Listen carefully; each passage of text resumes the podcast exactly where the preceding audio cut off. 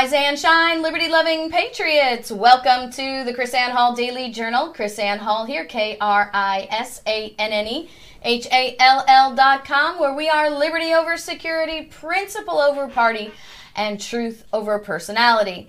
Welcome to the show, JC, What's up? who's been covering for me while I was away. Time to get serious again. Yeah, time to get serious again. Everybody enjoyed. Everybody said that uh, Thursday was a very fun show for you. Was it? Yeah, I Yeah. think I had fun. Yeah.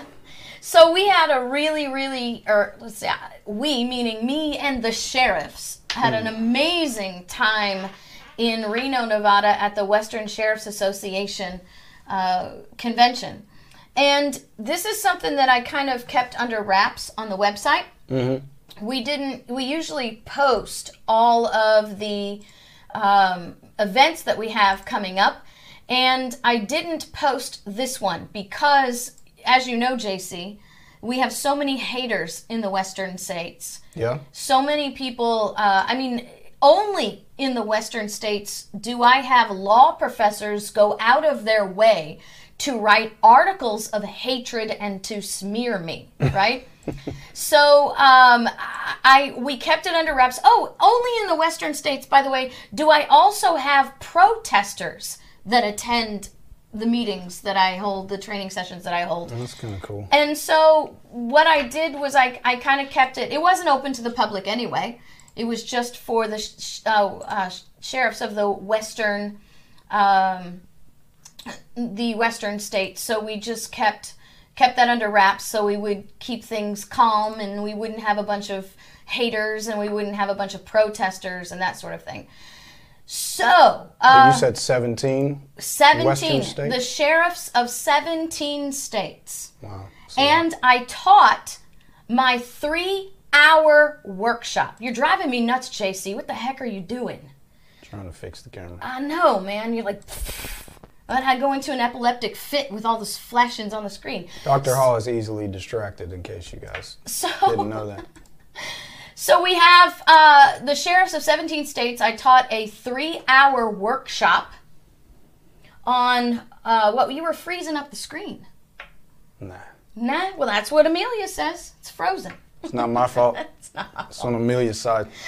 So uh, I, I had my free three-hour Constitution training on the constitutional role and duty of the oath taker, and they loved it. JC absolutely loved it. Now I can tell you that there were some haters. Well, I wouldn't say haters, but there were some some skeptics. How about I put it that way? Skeptics, mm-hmm. but overwhelming. How did you How did you gauge that? How do you know there were skeptics? Okay, so I know they're skeptics because I've been a public speaker for 10 years and I can sort of see people's faces when I'm teaching and I know that. And So by their I- reaction, you you Yes. felt you felt like some and people. I asked the people who were in charge Mm. if there were any skeptics out there and they said, "Oh yeah." So, uh, we had some skeptics out there and so I'm really really hopeful that you- I made uh, them think. Did you ask? I mean, what what does that mean? Skeptic fr- from what point of view? The well, the, the skepticism Like they don't want to follow in- the Constitution? or- Well, the skepticism is the the authority of the sheriff to refuse to enforce laws, gotcha. unconstitutional or laws that are contrary. They're skeptics regarding law. nullification. Yes, they're skeptic regarding nullification, but I don't like to use the N word just because No, it I'm just carries trying such to a get clarity on. yeah. So they were skeptics, and I'm hope, and but but they sat through the whole class. Mm-hmm. So I'm really, really hoping, you know, that that they actually uh, got something that that made them think, right? It, you know, it's. I mean, I've I've listened to your nullification class. Uh, probably a couple hundred times now. I mean, I don't, I don't. It's pretty hard to argue with yeah, once you go through it. I mean, because you're no longer saying, I, you know, I don't think KrisAnne Hall knows what she's talking about, so I don't believe this.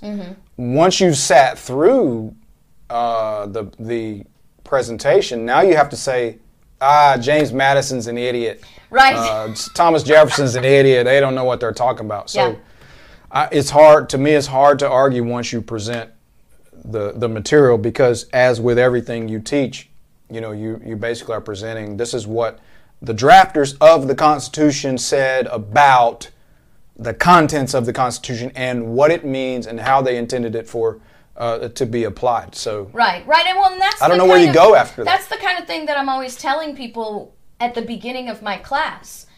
If if anybody walks out of this class after its completion and said, "You know what KrisAnne Hall said," I know right then and there they weren't paying attention we're listening. because I always do a PowerPoint because it's important for people to understand this is not KrisAnne's opinion. This is not her interpretation of, of how things, you know, how things go and what's supposed to happen. These are actual facts. This is history. These are the words of the men, as James Madison said, not just the men who wrote the Constitution, but more relevantly, those who ratified the Constitution. Yeah, because and that's a good. I love that that quote that that you had that you referenced there, because when you think about people say the founders, mm-hmm. which founders are you talking about? Right. Because let's say, for instance, all you read was Patrick Henry, mm-hmm. then you would probably be solidly on the what we call today the religious right, and you Right. would be a religious statist because when it came to the air, like he now, no, I'm not trying to criticize Patrick Henry. I mean, he's a patriot, love liberty broadly. Um, But he was it- it- described by his peers as having an injudicious zeal. Right, and a very, very ardent Christian man. Yes, no, you know, no criticism against his faith or whatever. He, I mean, he certainly thought he had the best of intentions, but his perspective uh, was practically a, I mean, not full on state enforced religion, but at least state supported Christianity, like state funded Christianity, Mm-hmm. which then crosses the boundaries you know, because he, he didn't believe in a state enforced religion because he was the one, remember, defended the 50 Baptists who were imprisoned for not Right. taking a state license. But he did believe in, in using public funds to fund uh, teaching of the Christian religion. And then, of course, you know, you've been through, you've taught the, the conversation that then was had with Jefferson and Madison and these guys saying, yo, Pat, here's the problem with that, bro. Here's the danger of that. Here's what you're doing. You know, maybe maybe you hadn't thought this through. Right. We, we love you and we know you love God, but here are the consequences of what you're suggesting. And so James Madison's response was, "Hey, if you love God, you shouldn't be Yeah. for what you're doing, right? Because you're actually you're actually supplanting God with government Yeah, with so- that kind of a program." So back to the original point, the quote, you can't say the founders generally, mm-hmm. but to the point, who you say Alexander Hamilton said that or, or, or Madison, to the point, who ratified it was James Madison. He was standing Yeah. before the House of Representatives. He said, uh, "You know." Those who wrote the Constitution, but more relevantly, those who ratified the Constitution. Meaning, meaning you can find actually differing opinions Right. amongst the drafters, but what opinion won the day? Right. What, was, actually ratified? yeah? What was the opinion that was, you know, inculcated in our Right. founding And for documents? those who don't know what ratified means, I mean, I don't want to insult anybody's intelligence, but we've got to assume that maybe there's some people out there that don't, you know, know that. What what ratified means is are those who actually signed it into law, right? So how how was the the Constitution uh, solidified yeah. What into law? what did the state delegates agree to Right. Exactly. on So- behalf of their What's- states and their people? What's interesting is, uh, at the end of the day, sometimes during the ratification debates, right? At the end of the day, sometimes the things that Madison brought forward were the things that were ratified. Sometimes the things that Madison brought forward were not the things that were ratified. The debate, the discussion in the debate is relevant in understanding why they came to the final conclusion. It's not evidence for reality, right? Because I see people all the time like, oh, the Democrats in the House were doing this the whole time through the impeachment thing, right?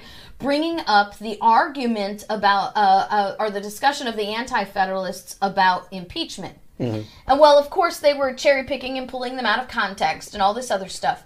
But what they failed to recognize is what you said. At the end of the day, it was not that argument that was actually ratified. Mm-hmm. So that's that's what's really really important. Yeah, and I think the only then the only place you can go from there is is then you turn to Lysander Spooner, you know, and his line of reasoning, right? Because when you, you talk about the contract and it's a contract between the states, Mm-hmm. and then Lysander Spooner would say, they don't represent me. I never voted for that. So he had a more, he was, he kind of questioned the legitimacy of somebody, you know, the, the state saying we represent the state and we ratified this, and somehow that is what the people then agreed Well, that. Patrick so that, Henry that's had the, the, other same. debate. Patrick, I, I, you know, Lysander Spooner came after the fact, but I believe that Lysander Spooner probably read a lot of Patrick Henry's dissent. He really promulgated the, the, Yeah. the thought So process. Patrick Henry's argument, I mean, you can go read it. Patrick Henry's argument was "We the people."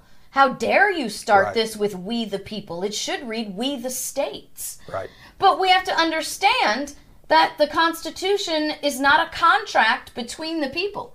Correct. The Constitution, legally speaking, is a contract between the states. Which some would It- say, which is called a compact, Right. which is an agreement between sovereign governments. which some would in that instance agree with Lysander Spooner. Then that leaves the door open for, hey, I didn't sign on to this. Well, but the problem but that's, is- you're not going to end that no, debate. no, no. That's well, just, no, you're not. But those the, are the the lines. problem is there's a there's there's a certain legal illegitimacy of that debate because at that same time you could say, well, Congress, I didn't, you know, I didn't pass that law in Congress, so that law can't apply to me.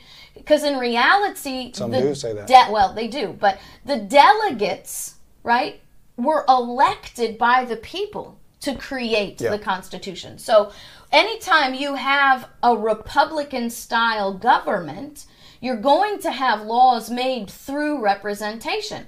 And it kind of makes me wonder if Lysander Spooner is actually arguing for a pure democracy. Because he's saying, I didn't vote for that. Well, of course you didn't vote for that because No. this is a Republican style government, no, not a democracy. No, he's not arguing for a democracy. It's, it's, he's arguing for the opposite. Mm-hmm. Sort of an anti, just the non-state. is really Yeah. the non-state argument. Yeah. So I mean, democracy in that sense still gives uh, gives life to the state, right? It's just ruled by many through the state. Well, Right. What I think what Spooner would be on the side. I mean, that's where the anarchist argument comes in, the no state argument of saying, basically, just leave me alone. I didn't, Right. I didn't ask for any of this. Well, the right to choose to not be a part of the state if you don't want to. Because I've seen people say that. It's not my contract. Yeah, just a, that's just not- a it's very, contract. Very difficult thing to to uh, to live out with all Yes. of this how the system has been built. Yeah. And now, of course, you know, anyone with anything close to that mindset is labeled sovereign citizen, Yeah. aka domestic terrorist. Yeah. Um, so you you almost have to be just if you want to if you want to go that that no state sovereign citizen, for lack of a better term, the no state route. Uh, you know, you have to sort of unplug and almost be under the radar in the sense of you can't go around really saying a lot of that's that's the trouble with that. So the because you're going to be second- targeted. The second meeting that I was at this Yeah. this le- this past week was uh, in in California in San Luis Obispo. Uh, JC and I both really like San, San Luis Obispo. That's Yeah, it's a, a nice really nice place. But I can tell you, I Well, was much annoyed. of much of North Carolina, North Carolina, uh, Northern California, Northern California, no very Cal. beautiful. Which is nice. which is why, and they're a different kind of people. it is right. It's not L.A. It's not LA. It's not even Sacramento, really. And so, uh, what what the P? That's why there's there's several movements of Northern California to leave California behind. You know, Right. to become their own state. Not saying everybody in LA is bad. Uh, No. Tenth Amendment Center guys out there. Yeah, yeah, yeah. Or it, that, which is I always thought was rather amusing. They're in, actually in the fire over there. Michael Boldin, the leader of the Tenth Amendment Center, is right there in L.A. Bless his heart for actually living in there. So anyway. He loves it. Yeah, yeah. so, um, well, and it's not a bad place to live if you can, you know, ignore the fact that you're living in a government of tyrants. I was so annoyed. Not a single straw to be found in California.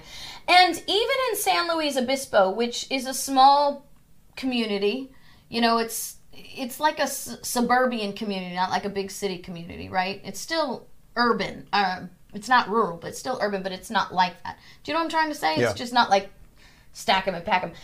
The homeless situation there is crazy. I mean, seriously. And after teaching, I learned something, JC. I was By liberty cause, I agree with you. I was just referencing the, the term that the government uses to label you, so- Yeah. sovereign citizen. Yeah. If, if you actually think it through, that's an oxymoron. yeah. But anyway, So anyway, um, what was I saying? Oh, and the, San Luis Obispo. no, the the, the uh, um, homeless situation. I, I learned something. I, you know, I'm teaching at uh, the River School of Government, and we went over the Articles of Confederation on Friday. And in the Articles of Confederation, if you were a vagabond, you could not vote, right? And in English law, vagabonds were picked up and put in jail. Wow. Yeah. So a vagabond is is pretty much a homeless person, somebody who doesn't have a residence, who travels and has no no kind of um, uh, tie to property or to a home. And so that was very interesting on how our Constitution has developed to be more liberty minded, right? Even from the Articles of Confederation. But it's just crazy. I mean, I also learned this, JC. I told you this. I think you didn't even believe me. Do you know, hey guys out there, do you know that there is an app in San Francisco that shows you where to walk in San Francisco so you don't run into human feces? Poop app. The poop app, the, Did you- the San Fran poop app. Did you did you see, like, did you what? see this app? Did you I- I- download the no, app? No, I didn't download the app, but I did go to like six different sources of find this. Californians who actually said, no, no, no, that's true. Because um, Mike Huckabee was at the Same. same event that I was at, and in Northern California, the New California State Movement. uh huh. And he's the one that mentioned it. And I was like, no way. You've gotta be no. kidding me. Oh my gosh. Is it? Yes, it's called it's the called Poop Map? Poop Map. Oh my goodness. He's Poop got it. Map help you log- Map. What is a small app that helps you log all the places that you've pooped? What? Oh my goodness, it's an app for the people who poop. So they're like they poop on the sidewalk and then they log in. Like I pooped here. Put a little pin. Holy mackerel, that's crazy. poop poop tracker toilet log. Poop tracker. Give me a break. oh, Michael says the crap app. Crap app. Good, thank you. Track your poop habits easily. Analyze your poop history. Share with your doctor. Oh, that's not the same. No, when they say no, that's some- no, that's different. That's When different. they man, when they say there's an app for everything, Yeah. my goodness, yeah.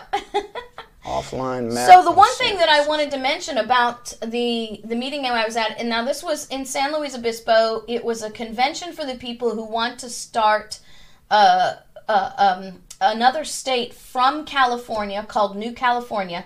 There's also another movement, the state of Jefferson people have the same idea. There's the state of Liberty people who are doing that in Oregon, and there are several different people um, uh, seven different movements to break off states so that their state would actually represent their their principles and their ideologies. But the one thing that I want to mention today is that uh, how many people were at how many young people were actually at that convention, JC. It was so encouraging. So we had 500 plus people at this convention. And JC, come on, talk about who gets distracted over here. Holy mackerel! So we had over No, I found the map. It's unbelievable. Yeah. One hundred eighteen thousand three hundred fifty-two reported instances of human of poop on city streets since 2011. I mean, the whole freaking city is poop. The whole city's poop. wow. I should. I. I don't know. You probably. I'm not sure you can see the picture. Like that's a picture of San Francisco, That's the poop and that's app. the poop. Like the whole city's poop.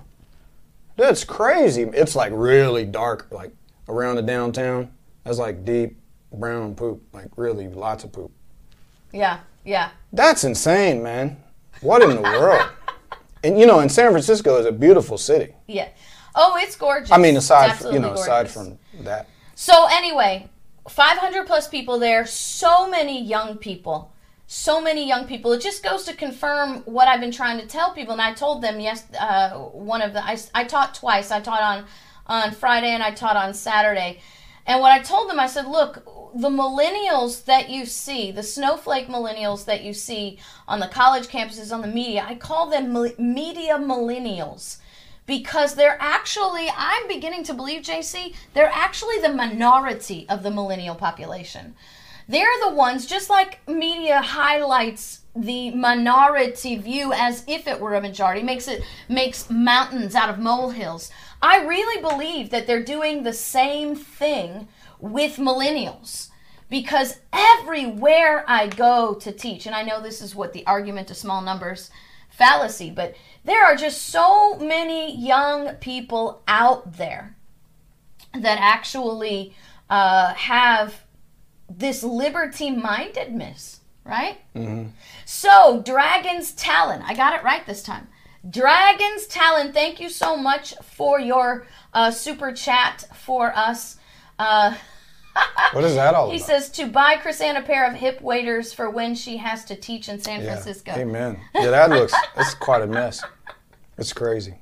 Yeah, yeah, yeah. Yeah, I, I, I found it though. It's legit. Yeah, it is real. legit. Human human wasteland. Uh, So don't be discouraged. I'm telling you, there's a whole um, millennial population out there Yeah. who, who No, are like you. They're like, just leave me alone. Just let me be. Let me live. And as long as I'm not hurting someone else, then you got no business with me. I already told him I'm an extreme minarchist. I don't. Maybe I said that while you Yeah. were here, but We, well, you've said it in my I'm, I'm presence borderline. many times, so I don't know. I'm borderline anarchist. Right. It's like like I said, the president thing, and people. I don't know whatever.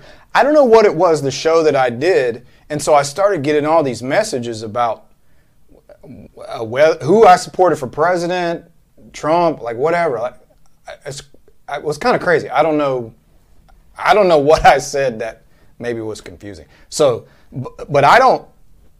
I, I don't support any president. I, I think, I- and this is where maybe I go farther that way than you do. The whole idea of, you know, voting, having the privilege of voting who's going to rule over me every four years. I, no, no thanks. I'm not. But you that. realize, JC, Whatever. and I totally get you, that's right. But you realize that the president is not supposed to be a ruler. No, I get it. So but, if you know. we're operating under the, the proper parameters of the Constitution, then your electoral college is choosing the president that will best represent the principles and and the ideologies of the people of the state to represent the state in foreign affairs. So at the end know, of the hard, day, it's hard to I don't know, it's hard to really get beyond the fact that we're just simply operating post constitutional. Yeah, no, I get it. I get it. I, no, I just think I, you know, we get along so well, and you know, we have these discussions.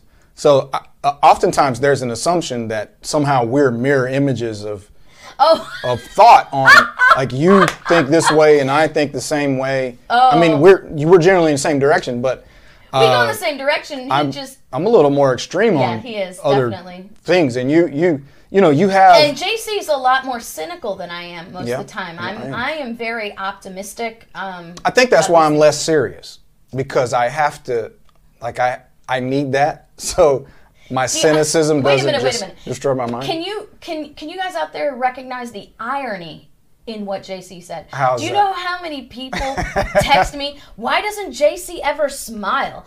JC needs to know how to have fun. He's always so serious. but did you have you explained to them that that is kind of me pranking? Like I do I do that just to poke like.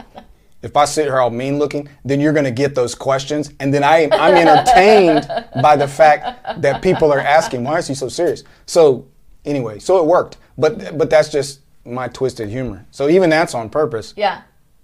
I love that anarchy is never the answer. That's that's another thing when you say so the anarchism, people people understand anarchism in the colloquial sense. Right. Right. So they don't understand. most people don't understand um, the political definition of anarchism. So you, you get that a lot of a lot of reaction. Well, but- oh, you want to set the world on fire and break No, no, no. windows? I, I think, uh, well, Chaos. and you can say what you like, but I think that that uh, both Locke and Montesquieu give the best definition of anarchy in its political sense, in that it's really a transition from one form of government to another by human nature. It's like Adam said if men were angels, you would need no government. The problem is to live in a state of no government is an impossibility for a long period of time based on human nature. Yeah, and- and, and- it either is a transition into uh, a, for a constitutional republic or a liberty-based government, or a transition into a statist-based government. Yeah, which is why I, I stop at I'm an extreme minarchist, um, and I think even even uh, uh, many of the political anarchists that I would talk to, uh, they they accept you know that side the utility of the state in that sense, but usually the thought process the thought process is a is a weighing in the sense of yes we understand the potential uses of government, but actually look at its history mm-hmm. and the destruction far outweighs the benefit. The, the blood spilled, the murder, and all that by the state mm-hmm. far outweighs what benefits that the state Yeah. could provide Yeah. on behalf of the people collectively. That, that's usually how the anarchist thought process goes. I'm not, I'm not saying that's where I'm at, um, but I lean farther there than, uh, you know, I, I'd be, I'm closer there than your typical Republican conservative So- statist. I want to take I want to take a little commercial break for just a second and show everybody that we got our new Liberty T-shirts in. I'm so excited. I have been praying for our own Liberty Addict T-shirt. The one that you've seen me wear before was actually a gift from the guy who had the design made, and then he graciously gifted us with the design. So I'm really excited about that. And JC has his his prank shirt on where I buried the bodies is none of your business. Yeah, and the camera's the camera's not behaving today, Yeah, so yeah. it's not focusing like I. So I, I just this our little commercial break. Go to krisannehall.com and get your Liberty Addict T-shirt. Uh, I love this design. It's just amazing, and uh, everything that you do when you do that, you you you help us out. And in the commercial break, I want to mention to you as well that if you support us, uh, I don't know, you find the support things. Oh, there it is, the anchor support button. Yeah, let's that. just let's just say uh, if you support us, go to go to the, you can go to the store Are we having anchor and uh, trouble? yeah, I need to resolve something, so I don't want to I to do that, but. Yeah. You can go to the store and, Yeah. and uh, we got we have all the we have more shirts than what we're wearing, right, obviously. Um, you know, and all that all that kind of stuff. So Also, you can go to krisannehall.com, and on at krisannehall.com, there's a, a donate button. Now you can donate there, and you don't have to go through PayPal. And if you don't want to use a credit card, if you go to the donate button, there's actually a PO box where you can mail a check to. And uh, I want to say thank you just publicly in our little commercial spot. I want to say thank you to whomever it was that sent us the the case of colloidal silver lozenges. yeah, it was. Uh, That was a really kind gesture. I meant to was grab just- the. I was going to it do that was too, church but morning I forgot. uh, morning Morning Star, Star Church. Church? I can't remember. Morning Yeah, Star Church. to- to yeah, look at it I am so grateful for that. That is what a kind thing to do, and I think it's everybody knew that I had the flu pretty bad, and and so I'm just I'm I'm really grateful for those. Yeah. So, post commercial, I want to talk about a question that keeps coming up, JC. The issue of inalienable rights, natural rights, and natural law.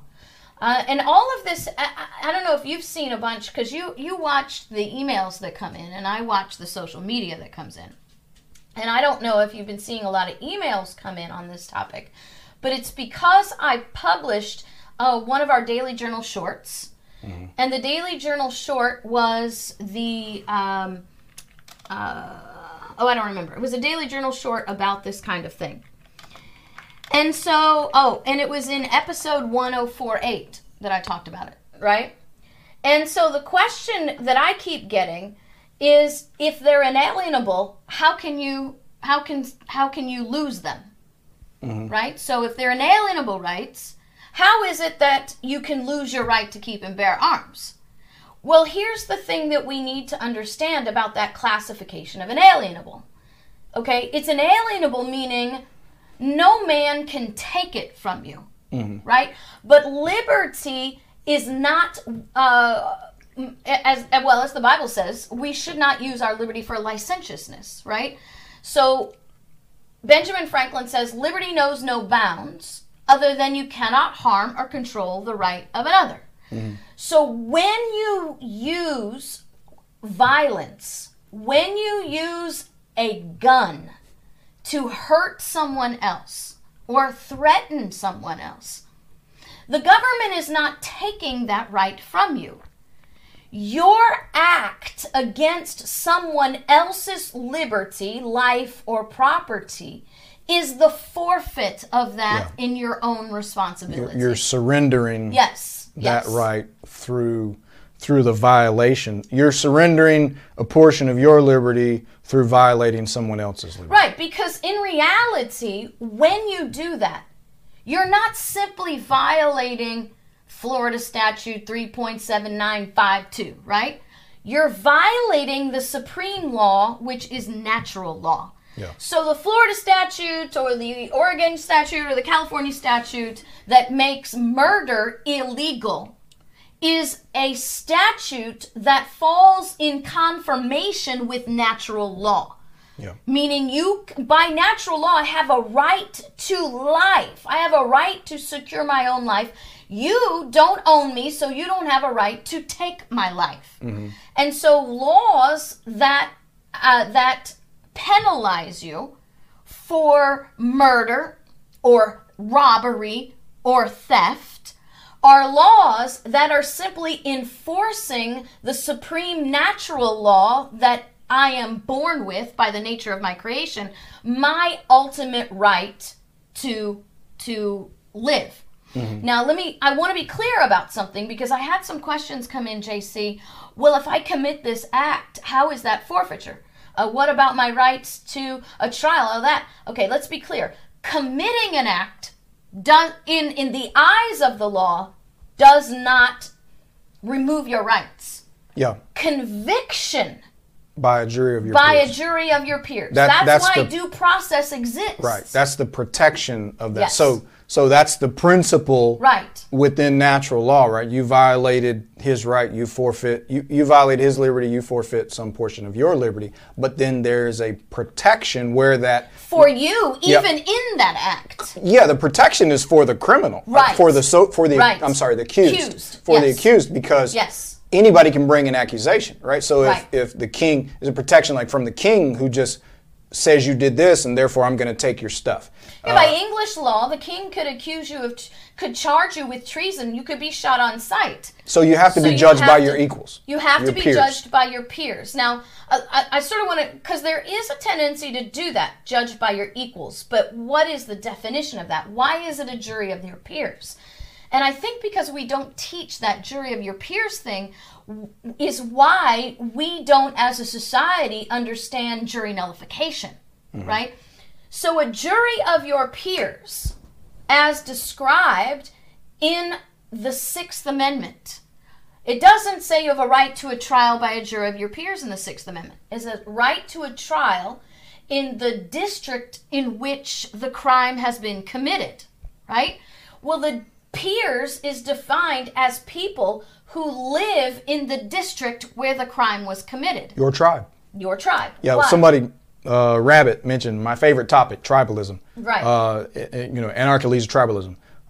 Tribalism is, an, is inherent in the nature of mankind. Yes. Like yes. tribalism will rise in any system, Any and system. in fact, it's at an extreme level now. Yes. Uh, in the system we have, so uh, tribalism is not a consequence of any political system tribalism is part of human nature. Right, right. And there so, are things that can that can make it uh, entrenched in the negative, and then there are things that affect it to the positive. So why it's called a jury of your peers, defined as the state and district in which the crime was committed, was because the people who are sitting on the jury have to be subject to the very law that the accused is being charged with violating so that the people in the jury are an essential check and balance on the creation of laws.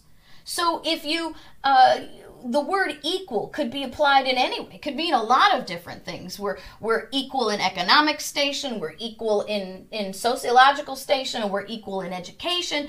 But the real peer definition is the state and district where the c- crime has been committed because the job of the jury is to determine guilt or innocence. But there's a third job to determine the the lawfulness of the law. Mm-hmm. So, a state and district where the crime is committed is the pool from which the jury comes. So, when the jury looks at the law and says, wait a minute now, that doesn't sound right. Because even if the accused did everything the law says he did, Is this a just law? is this a just law? Right. Should this be, I, I think better yet, should this action actually be a crime? Yeah, because And so the jury can say, in spite of the fact that the accused has done absolutely everything, this is an unjust law. What he's done should not be unlawful. Therefore, I'm not going to find him guilty of the crime. yeah, because if you if you accept the principle that any form of government is an outgrowth of individuals, Right. um, you know, coalescing collectively, right? Then then you can never put the state over the individual. So at every point of the process, the individuals uh, as a community have a right to judge, you know, right and wrong. Right. Absolutely. Good well, good laws, bad laws. I think the you can't say just because it's a law, then I have to follow it. That's not that's not government by the people. That's government over the people. Yeah. So what what I think the best way to understand why that's possible. Okay, so when you think about how a law is formed, right? So who writes the laws? Those in government write mm. the laws. Who enforces the laws? Those in government enforce the law. Yeah. When you are accused of the law, who of violating the law, who prosecutes you? Those in government. If you can't afford an attorney to represent you, who will defend you in the accusation of that loss? Someone in government. Now the final leg, who sits in judgment if it's not a jury? The judge, who also works for The people. The Or The state, government, the state government, right? right. So in a in a in a in a legal society where the government makes the laws, enforces the laws, prosecutes violations of those laws, defends those who are accused, and sits in judgment of those accused. Government in every realm. How do you even possibly believe that you have any hope of real due process and justice? Yeah. Well, you don't by- unless you have a jury built of the people who are from the state and district where they're from, where they can say, wait a minute, that's not a just law, I'm not going to find them guilty. Because ultimately, the true definition of government is the people, right? When, Right. when you talk about government in the sense you, you All just power comes from the people. yeah the go- government in the sense you were just referring to is really the representatives that the people have put into positions to do a task for them. So ultimately, it- it- we we really use that the word government we u- really use it inappropriately because really in every sense the people still remain the government right Right. uh, if, if you i think if you want to be technical we are the government right and what we what we loosely refer to as the government are actually representatives of the government right? Because they they actually represent us but we are the ones that are supposed to govern. So i think we and maybe that's another sort of trick of of uh, you know of the statist and the tyrannical system because you know that's always the first principle seize the language.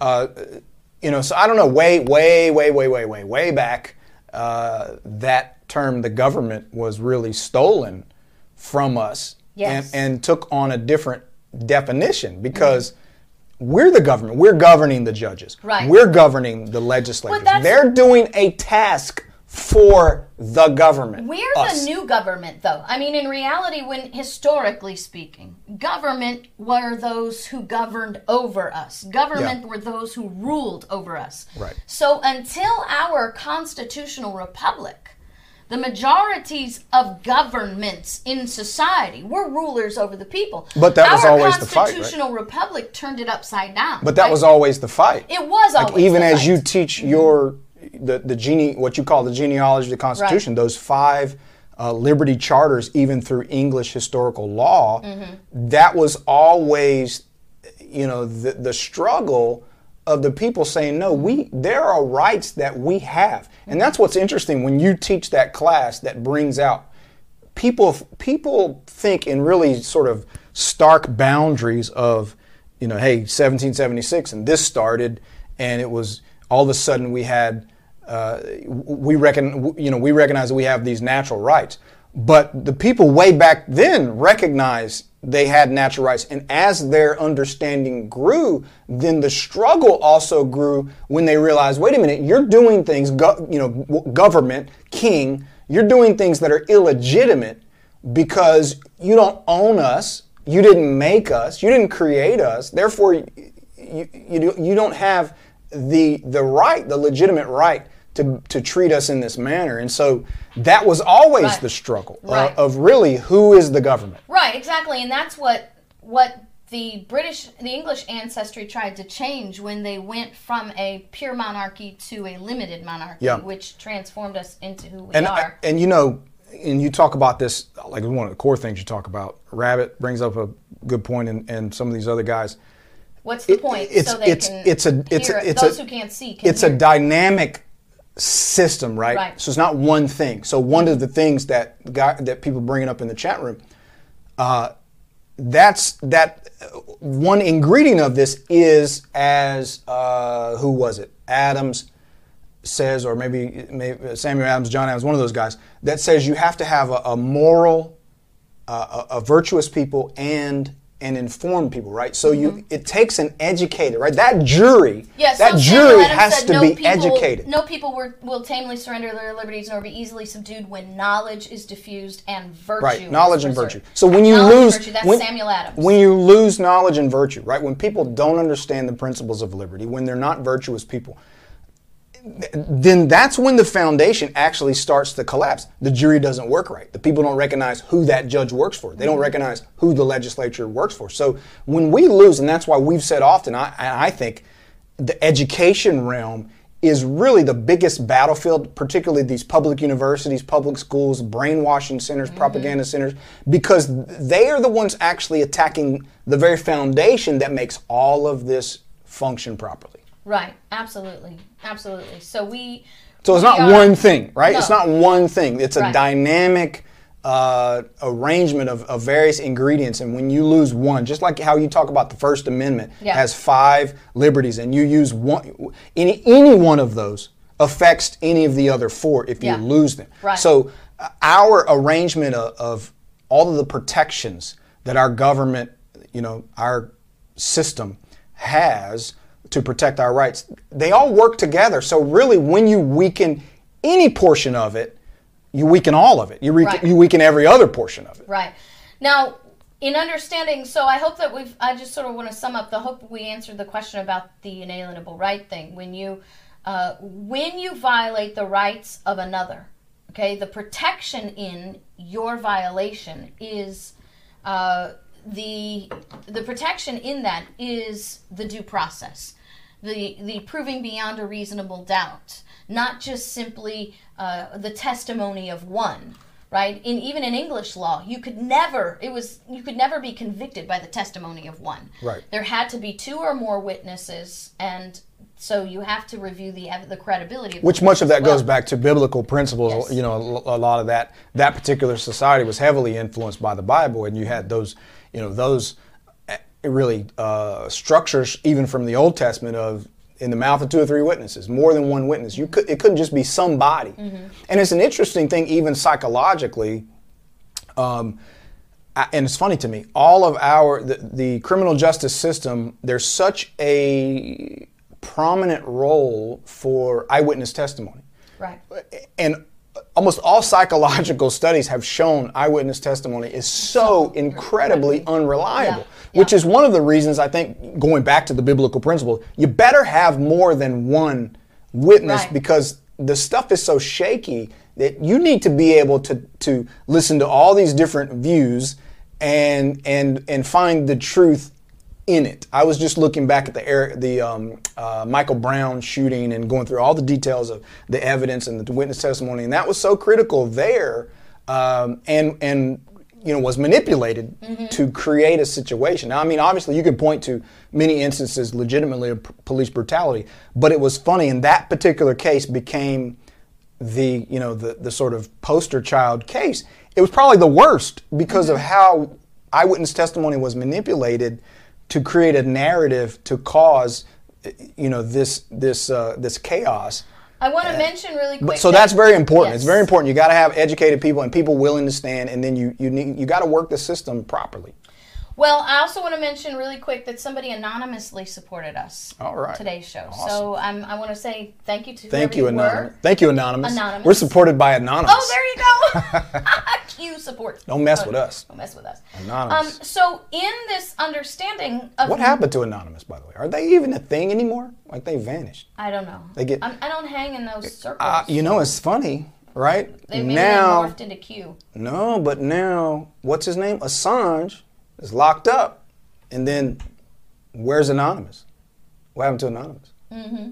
So was he anonymous? Assange Was he running the whole thing? And anonymous begin with the same letter. And and by the way, I don't know if you you you've been listening to this conversation. There's this whole notion of Assange about to get brought back, Uh-huh. right? Extradited here, and start to talk and spill the goods on what he has, and Hillary Clinton? And Hillary Clinton, right?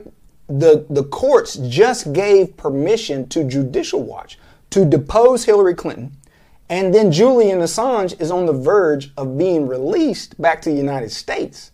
And some say he's got the kill switch on. He's just he's going to spill the, the beans, give the whole cache of what he has. Hillary Clinton, you better hey. Well- she might finally be the one needing bodyguards and a bailout. Well, you, I don't you know, need a bail bondsman. Anyway, so I just thought that was interesting. Philip Haney was suicided just recently, really? which yeah, is, yeah. which helps me believe that there's still a lot they of power they in that realm. they have so- a the Clintons have a big network, a big dangerous network. and But you know, it just seems like the and- Department of Homeland Security is the- Yeah. the, key that's that suicided Philip Haney. So. You know, and maybe this is wishful thinking, but it sure seems like the the boundaries keep shrinking, man. The noose Mm-hmm. seems to be tightening. Maybe that's wishful thinking, but So as the Wow. end, of, as, as the next section in our show, I want to talk about why this upcoming Senate election is so critical.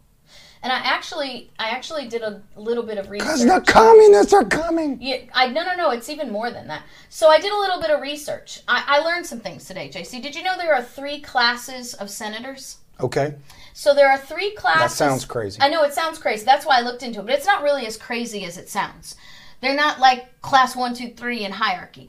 What class one, two, and three? When you look up Senate elections, you'll see class two senators Oh. are up for election. I got you. They have them divided in thirds, Yeah, so you to describe which ones are up for election. Because how the election cycle falls. Right, exactly. So we don't have the election of all 100 at one time. Right. So it's the- staggered the- two years, right? Staggered, staggered every two Is it years. six six year terms? Is Six that- year terms yeah, staggered, staggered every, two years. So, the, therefore thirds. so the class two senators are up for election this term, which are the senators. So it'd be class as in like high school like graduation. passive like- class, like- high school class, like right? by yeah. year. 33 senators are in the class two, 34 are in class three, and 33 are in class Wow, so maybe I learned something new. So then does that mean every so every 2 years that number of senators are up f like that number of seats are up for grabs? Every two years, 33 or 34 seats. Unless there's some sort of out of sequence vacancy which happens. Well, they still have to be. Which sometimes elected. they either have special they have appointment depending on Well, the state. appointments. They don't get to. They don't get to elect them out of out of Yeah. class order. But sometimes so- they, there'll be special elections or Right. some states but do then appointments. they would still have to elect them at, At that time. class time, right?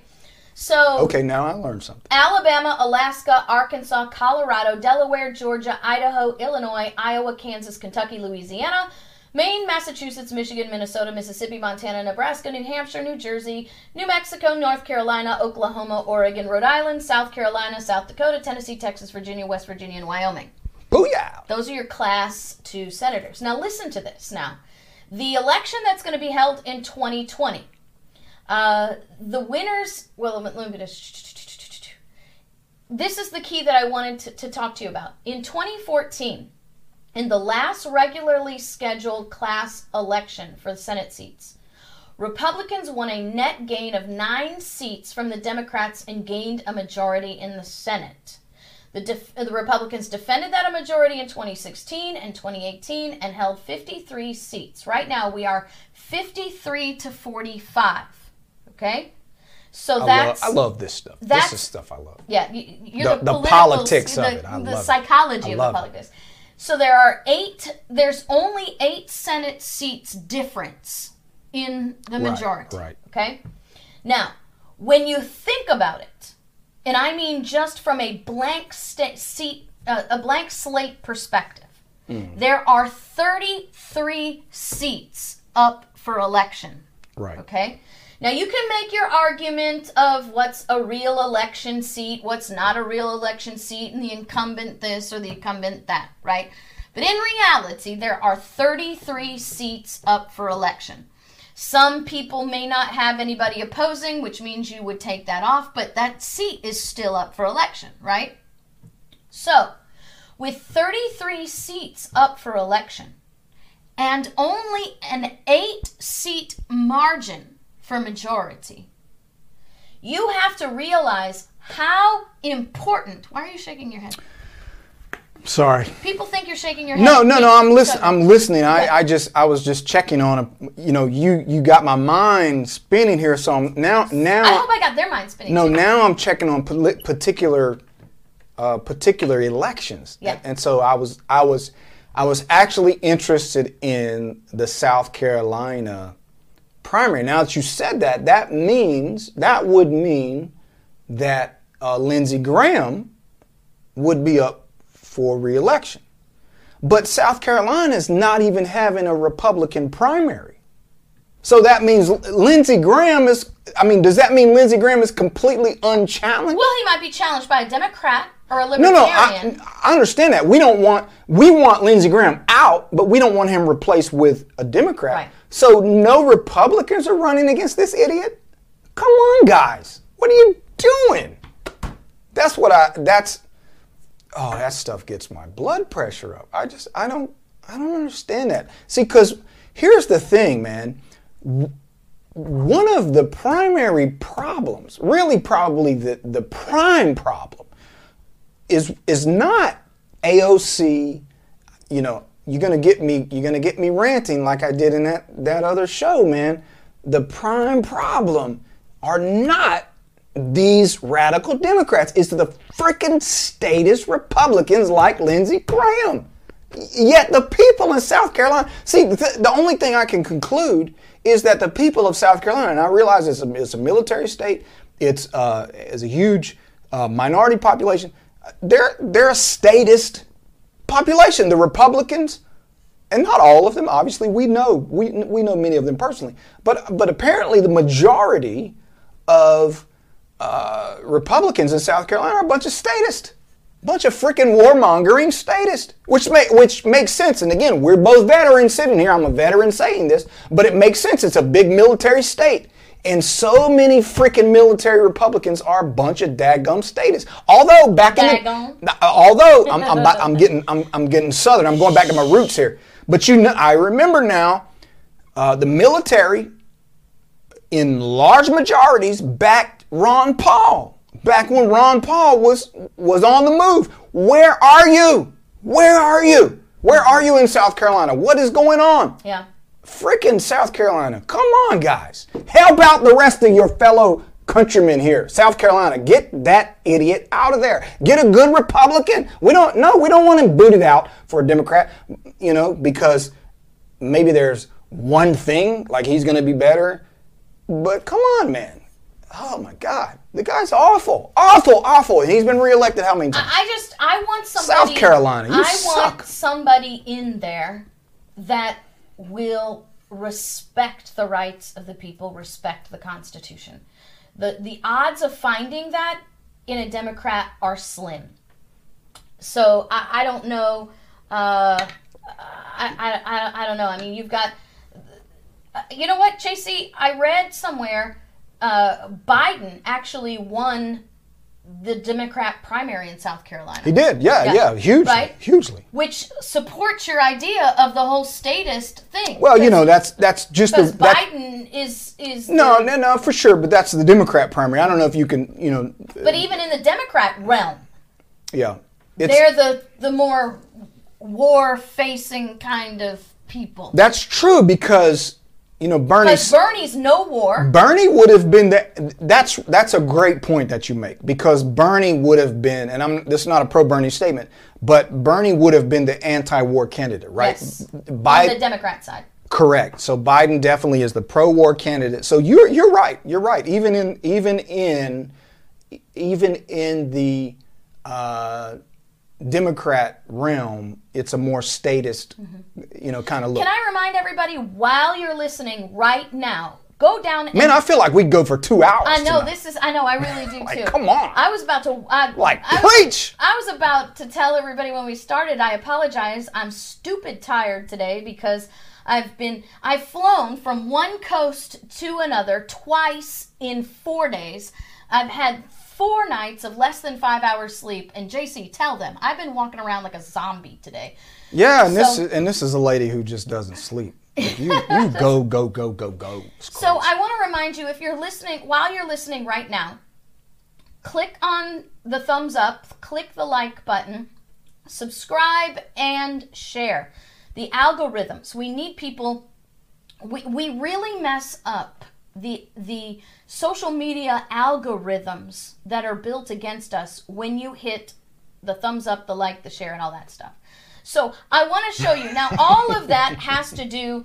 Um, don't you say that out I- loud? I get to Don't read- you I get to read in the chats, loud. man. Don't you say that out loud? Anita, Okay. that's funny. Okay, so um, yeah, if you want to be on the inside joke, you're gonna have to file. You're gonna have to You come gotta- live with us Yeah, and be in the on chat YouTube, room. you on gotta YouTube. watch the chat room. Live on YouTube, watch the chat room. Okay, um, you're not allowed to say that out loud.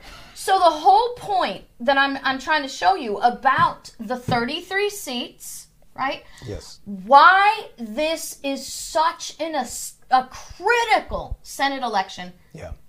is because of the activity of the judiciary Right. that's coming up. Now, Yeah. a lot of people will be like, oh, well, that's why the president is so important. That's why we need a right president. But I want to remind everybody the president does not appoint judges. The That president yes, say that. nominates judges. It's the Senate Right. that appoints so the, Senate judges. is critical. The Senate is critical in 2020. So if you want the judges that Trump might appoint that are that are solid, we have, have we to have, have, to a Senate majority. maintain the Senate. and you need to have enough in the Senate. I would say enough in the Senate beyond the majority to shut up the the activist liberals in the minority. Yeah, Right? yeah. You just I'm serious. You need an overwhelming number in the Senate. You re- we really should be working hard in the Senate this term because of the judicial appointments that are coming up. Now I I I, I don't have it in front I of me. just hope shame for me. whoever I hope whoever gives Trump his recommendations because the last I mean the last go around it's been what uh, Federalist Society and they seem to have it's all, I mean when I look at what the the slate that they put it's like they try to give a well-rounded option. So you get Gorsuch who's solid right? You know, I was- and then you get Kavanaugh. It's like well we have to have variation. So we give eh, kind of a, a conservative statist kind of guy you know. So it's like but obviously it's going to be better to an, you know in most instances than somebody like Ginsburg or somebody like Sotomayor right Yeah, yeah. Kavanaugh's going to be better. Ka- Kavanaugh is Kavanaugh's a lesser of lesser of evils lesser of category. evils. But in Gorsuch, reality- perfect, Uh, well, almost perfect, thank you, almost perfect. thank you. Great, cho- great choice with Uh, but of of the slate presented. all right. So here's great choice. I was writing something for someone. I'm not going to and it say was this. awesome. I was writing something awesome. for someone, and I'll tell you, JC, you read it. I wish you could take credit for it. I, well, But it was I was awesome. writing something for someone, and do you know I I I wanted to find a place to slip in this line. I believe that history might show that Gorsuch is one of the best Supreme Court justices that we will have had in the last 50 yeah, years. Yeah, no question. and that's and i and i truly truly believe that history will play that out. I- now I- he may not be the most popular No, in but- the last 50 years but i believe that he will be the most now the bar is not very high. No, but can he I- will be the most constitutionally solid justice. No, I, will He reinforce leaves- that. he leaves scalia I was I was gonna say, okay, so of all we had, right? Scalia was probably the best. However, Scalia had some serious, serious black marks.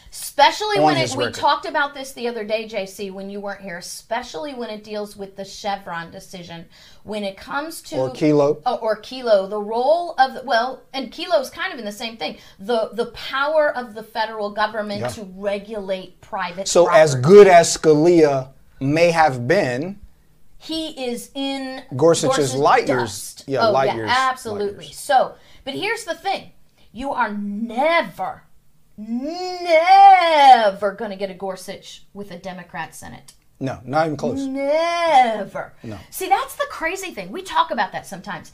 You'll get a Kavanaugh with a Republican Senate, Right, but you won't with a Democrat Senate. right. You're gonna with a Democrat Senate, you're gonna get a Sotomayor. You're gonna get a Kagan. a Kagan. You're gonna get a Ginsburg with a Democrat Senate. And that's why this coming up election is going to be so very Yeah. critical. And not just from a presidential perspective, but in the Senate. Let me mention Would to you say this is as in the Senate? Because people say this. Because you're going to get another Supreme Court justice in the next four Yeah, years. people- you're going to get the appointment of another Supreme Court justice. And people say this about the presidency, but I think it's more significant in the Senate. Would you say this is probably one of the most critical election uh, cycles for the Senate in, say, the last century? Or 50 years, let's say 50 well, years. let me just say that the fact that meaning, the Senate- meaning to hold, we have to hold it, have to have a majority. Yes, right. Yeah, yeah. I think so. I think so. Number one, uh, because of the judiciary. Number two, because the House majority is off the chain, right? Because remember, not only is the Senate the one who makes the appointments of of judges, the Senate makes the treaties, yeah. right? Yeah, it's The not just Senate- Supreme Court; it's right. fe- the federal, judges, the entire federal the entire judiciary. Federal judges. There are actually over 100 federal judicial seats still open. Yeah, Right, so And and, you and say- there will be more open in the next five years. and you say guaranteed one SCOTUS, but possibly Guaranteed. more, but possibly possibly two. two. possibly two, in this Senate upcoming and, Senate and, and. I don't want to, I don't want to press this to the extent that it's inappropriate. But why do you say at least one for sure? Is that is that because of Ginsburg? You don't feel like Ginsburg will last another uh, term? I, I And I don't. I mean, that's not. I'm not saying that to be cruel or whatever. But she's not. She doesn't seem to be in good health. Okay. She's she's very up there in age. yeah. So So you don't see her last. no, I don't see. I don't see her being allowed to last. Yeah. Okay, because there's there is not And- just simply and a I- problem and- with her and listen, I there's don't- a problem with her competency. Yeah. and and I don't wish ill will on anybody. I would like to no. see her re- resign and then live, uh, you know, many more years. Yeah. Uh, but she doesn't. She hasn't looked well. No, no, I She don't. hasn't looked and well. and she's ancient old, so her health is bad. She said cancer. I don't know how many times she had a stroke. She fell down. Whatever. Yeah. I, I, and I just, and I don't. I don't like her decisions, but I'm not gonna. I don't wish. No. I don't wish ill health Yeah. on her. Bless her but heart. she looks. She doesn't look. She hasn't looked good. And and So- she does. And you're right. She doesn't look like she has the, The point- vitality to yeah. last very long. the point that I'm trying to make, because we're a few minutes over today, and, and like you said, JC, I think we could flow for a while. I think so.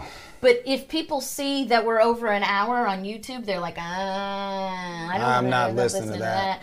So, um, anyway, this is essential because what's going to happen if a hundred seats are chosen by a Democrat Senate who has promised to create activist judges, mm-hmm. right? With a Republican Senate, y- you might get somebody that's Kavanaugh, Yeah. but you could get a Gorsuch. Right. Right. You could get a hundred Gorsuches at the at the lower court level. You're never going to get that with a Democrat Senate. Which probably seven out of ten, seven out of ten opinions with Kavanaugh, you're gonna be okay with, uh, but you know you're gonna have problems. You know, may, yeah, I mean maybe that's generous, but you're gonna be you're gonna be okay. I, th- I would say most of the time. Uh, Kavanaugh, if if you're if you're focused on liberty, um, Gorsuch. Gorsuch, excuse me, if Gorsuch, if you're focused on liberty, you're gonna be wow, this guy is awesome. Now the statists aren't going to like Gorsuch. No, no, no, no. The establishment RINOs are not going to like Gorsuch No. because he's No, they think Kavanaugh's great. yes. That's yes, their guy. Yes. Which, yeah, whatever. Whatever. It's fine. whatever. So uh, tomorrow, while JC is at school, we are going to go over. class. Last time I have to listen to this Marxist nitwit teach her nonsense. All right, we can have a party for you on. But let me let me say that let me say this last thing, and this means absolutely nothing. And people can debate this, but I I really feel in my spirit that maybe Roberts resigns in this next term. I, I just I, I don't know why. I don't know why. I don't have I- I think don't have any Yeah, there's several. logical argument for that, but it's like I feel in my spirit like this guy might resign. Yeah, I don't know, but anyway, I, I- tomorrow I'm gonna show you seven important cases that the Supreme Court will hear in 2020. Seven of them. I'm also going to show you a case about Sheriff Arpaio that makes my head explode. So we're going to talk about this because this case with Sheriff Arpaio, because remember Arpaio was pardoned, okay? This case with Sheriff Arpaio is another piece of evidence of the hypocrisy of the liberals regarding nullification. Yeah. It is just bam, and I'm going to show you that. So make sure you tune in tomorrow. Make sure you understand that uh, you know we're we're going to blow this out of the water tomorrow. You can't miss this. But we need to start really, really hunkering down and getting control of this Senate. This is going to be important. Remember, the president only nominates these appointments. It is the Senate that actually makes them. And if you get I, I don't think this is going to happen, but if Bernie wins, the Senate can stop his appointments. Yeah. You don't have to have a Ginsburg if you have a solid majority in the Senate. The Senate can refuse to confirm anyone that is not meeting the constitutional standard. Right. So True. So either way, Either way. whether whether you have a Democrat president or Republican president, Yes. still the Senate is is the is the preeminent issue. Right. So if if Trump wins and you get a Democrat majority in the Senate, you're not going to get a Gorsuch. Yeah. You're not going to get Gorsuch anywhere on the federal level. Right. They're not going to let that happen. No, So- with a Demo- but with Democrat, you like you said, you get a Kagan, you get a Sotomayor, you get a Ginsburg. Ginsburg. I mean, come on. So you can't let that happen. Like we have the opportunity. If if a vacancy comes up, you have the opportunity to fill that to keep to to keep a Sotomayor, Kagan, Ginsburg off of the court for the next what forty years. Come Mm-hmm. on. So yeah, the Senate the Senate really is is is the biggest biggest Right. thing. And Absolutely. and uh, Dale Dale mentioned being on for an hour. You did the C-SPAN interview, which was three hours. Three hours. and yeah, was yeah. phenomenal. Oh, so if you guys, if you guys have not seen that, it's, what is C-SPAN Book TV? C-SPAN. Yeah. No, C-SPAN in depth. Yes, see, the program is in depth. In Depth It was C-SPAN Book Book TV. TV, yes. The program is called In Depth, and KrisAnne did a three-hour interview. Man, They only let me go to the bathroom once. it is phenomenal. So thank you, Dale, for mentioning that. If we, if you haven't seen that, Yeah. check that out. Yeah. you got that on somewhere linked on the website, or I don't know if it's linked on the that up in- website. you should throw that up You should YouTube. talk to Aaron and get him. I can't throw it up on YouTube. yes, we I can't throw it up on a- YouTube because I can't download it for myself. But We- it's still on C-SPAN Book TV. You're right. We should make a page. We should make a place for that on Yes, the you website should 'Cause get with it's Aaron phenom- and it was phenomenal, phenomenal. Yeah. And that was the program where you had you had liberals. we got a lot of liberals. You had liberals calling you, emailing you, uh, that said they they. This was amazing. This was like this was like a God thing. The one email I remember you got that said. I, I couldn't sleep. It was like two o'clock in the morning. I couldn't sleep, and I just something just woke me up. I, I had to get out of bed, and I just turned the TV on just like just to watch because I couldn't sleep. And there you were, and I was just riveted. And liberal, this is a liberal emailing and said, You made me think, and I may have to re examine some of my positions. Yeah. So, um, yeah, that was amazing. That's three hours, and it was amazing. Jim says something important here just before we go. He says, Imagine Bill Ayers on the Supreme Court. Oh. Okay, but let me put it to you this way Imagine Eric Holder on the Supreme Court. Which they've talked about. Imagine Which they've Barack talked about. Obama Which on the Supreme about. Court. Okay? Absolutely. Those are real viable And, uh, uh, issues because they have talked about that. and by the way, a wishy washy Senate would approve of Barack Obama.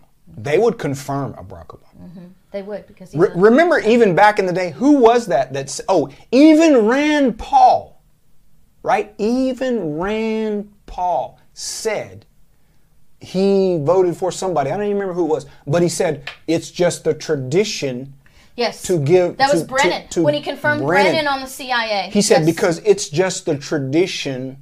Uh, to give the president his nominations, Yes. and then and then you Then- you actually you were I like, lit a fire under everybody in Kentucky. And so I was like, people were calling Rand Paul, and he said, "Yeah, you're right. That's not a. Yeah, yeah, yeah, sorry, sorry. guys. Bad. My bad. Yeah, yeah, yeah. That's actually not a good line of reasoning. I'll never do that again." Yeah, yeah.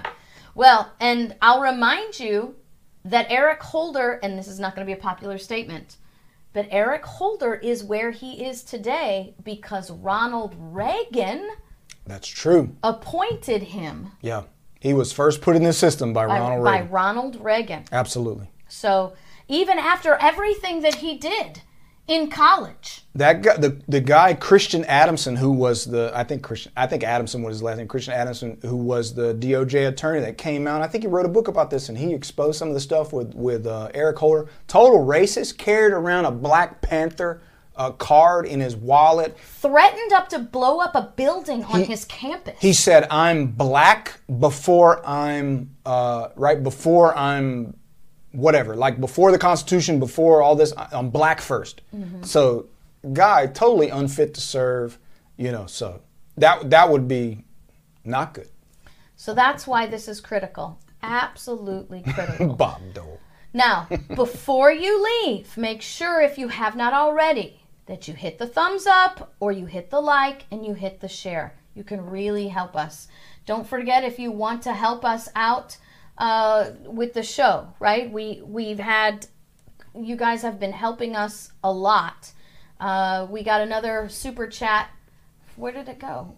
Um, la la la. Where are you? Oh, Right from Mark Taylor. Mark, Mark, man, Mark's you, always Mark Mark's always in there, man. Yeah, Mark. Appreciate and, you, Mark, Mark. and Dragon's Talon. Yeah, appreciate you guys, you guys. are heavy duty supporters. We appreciate you.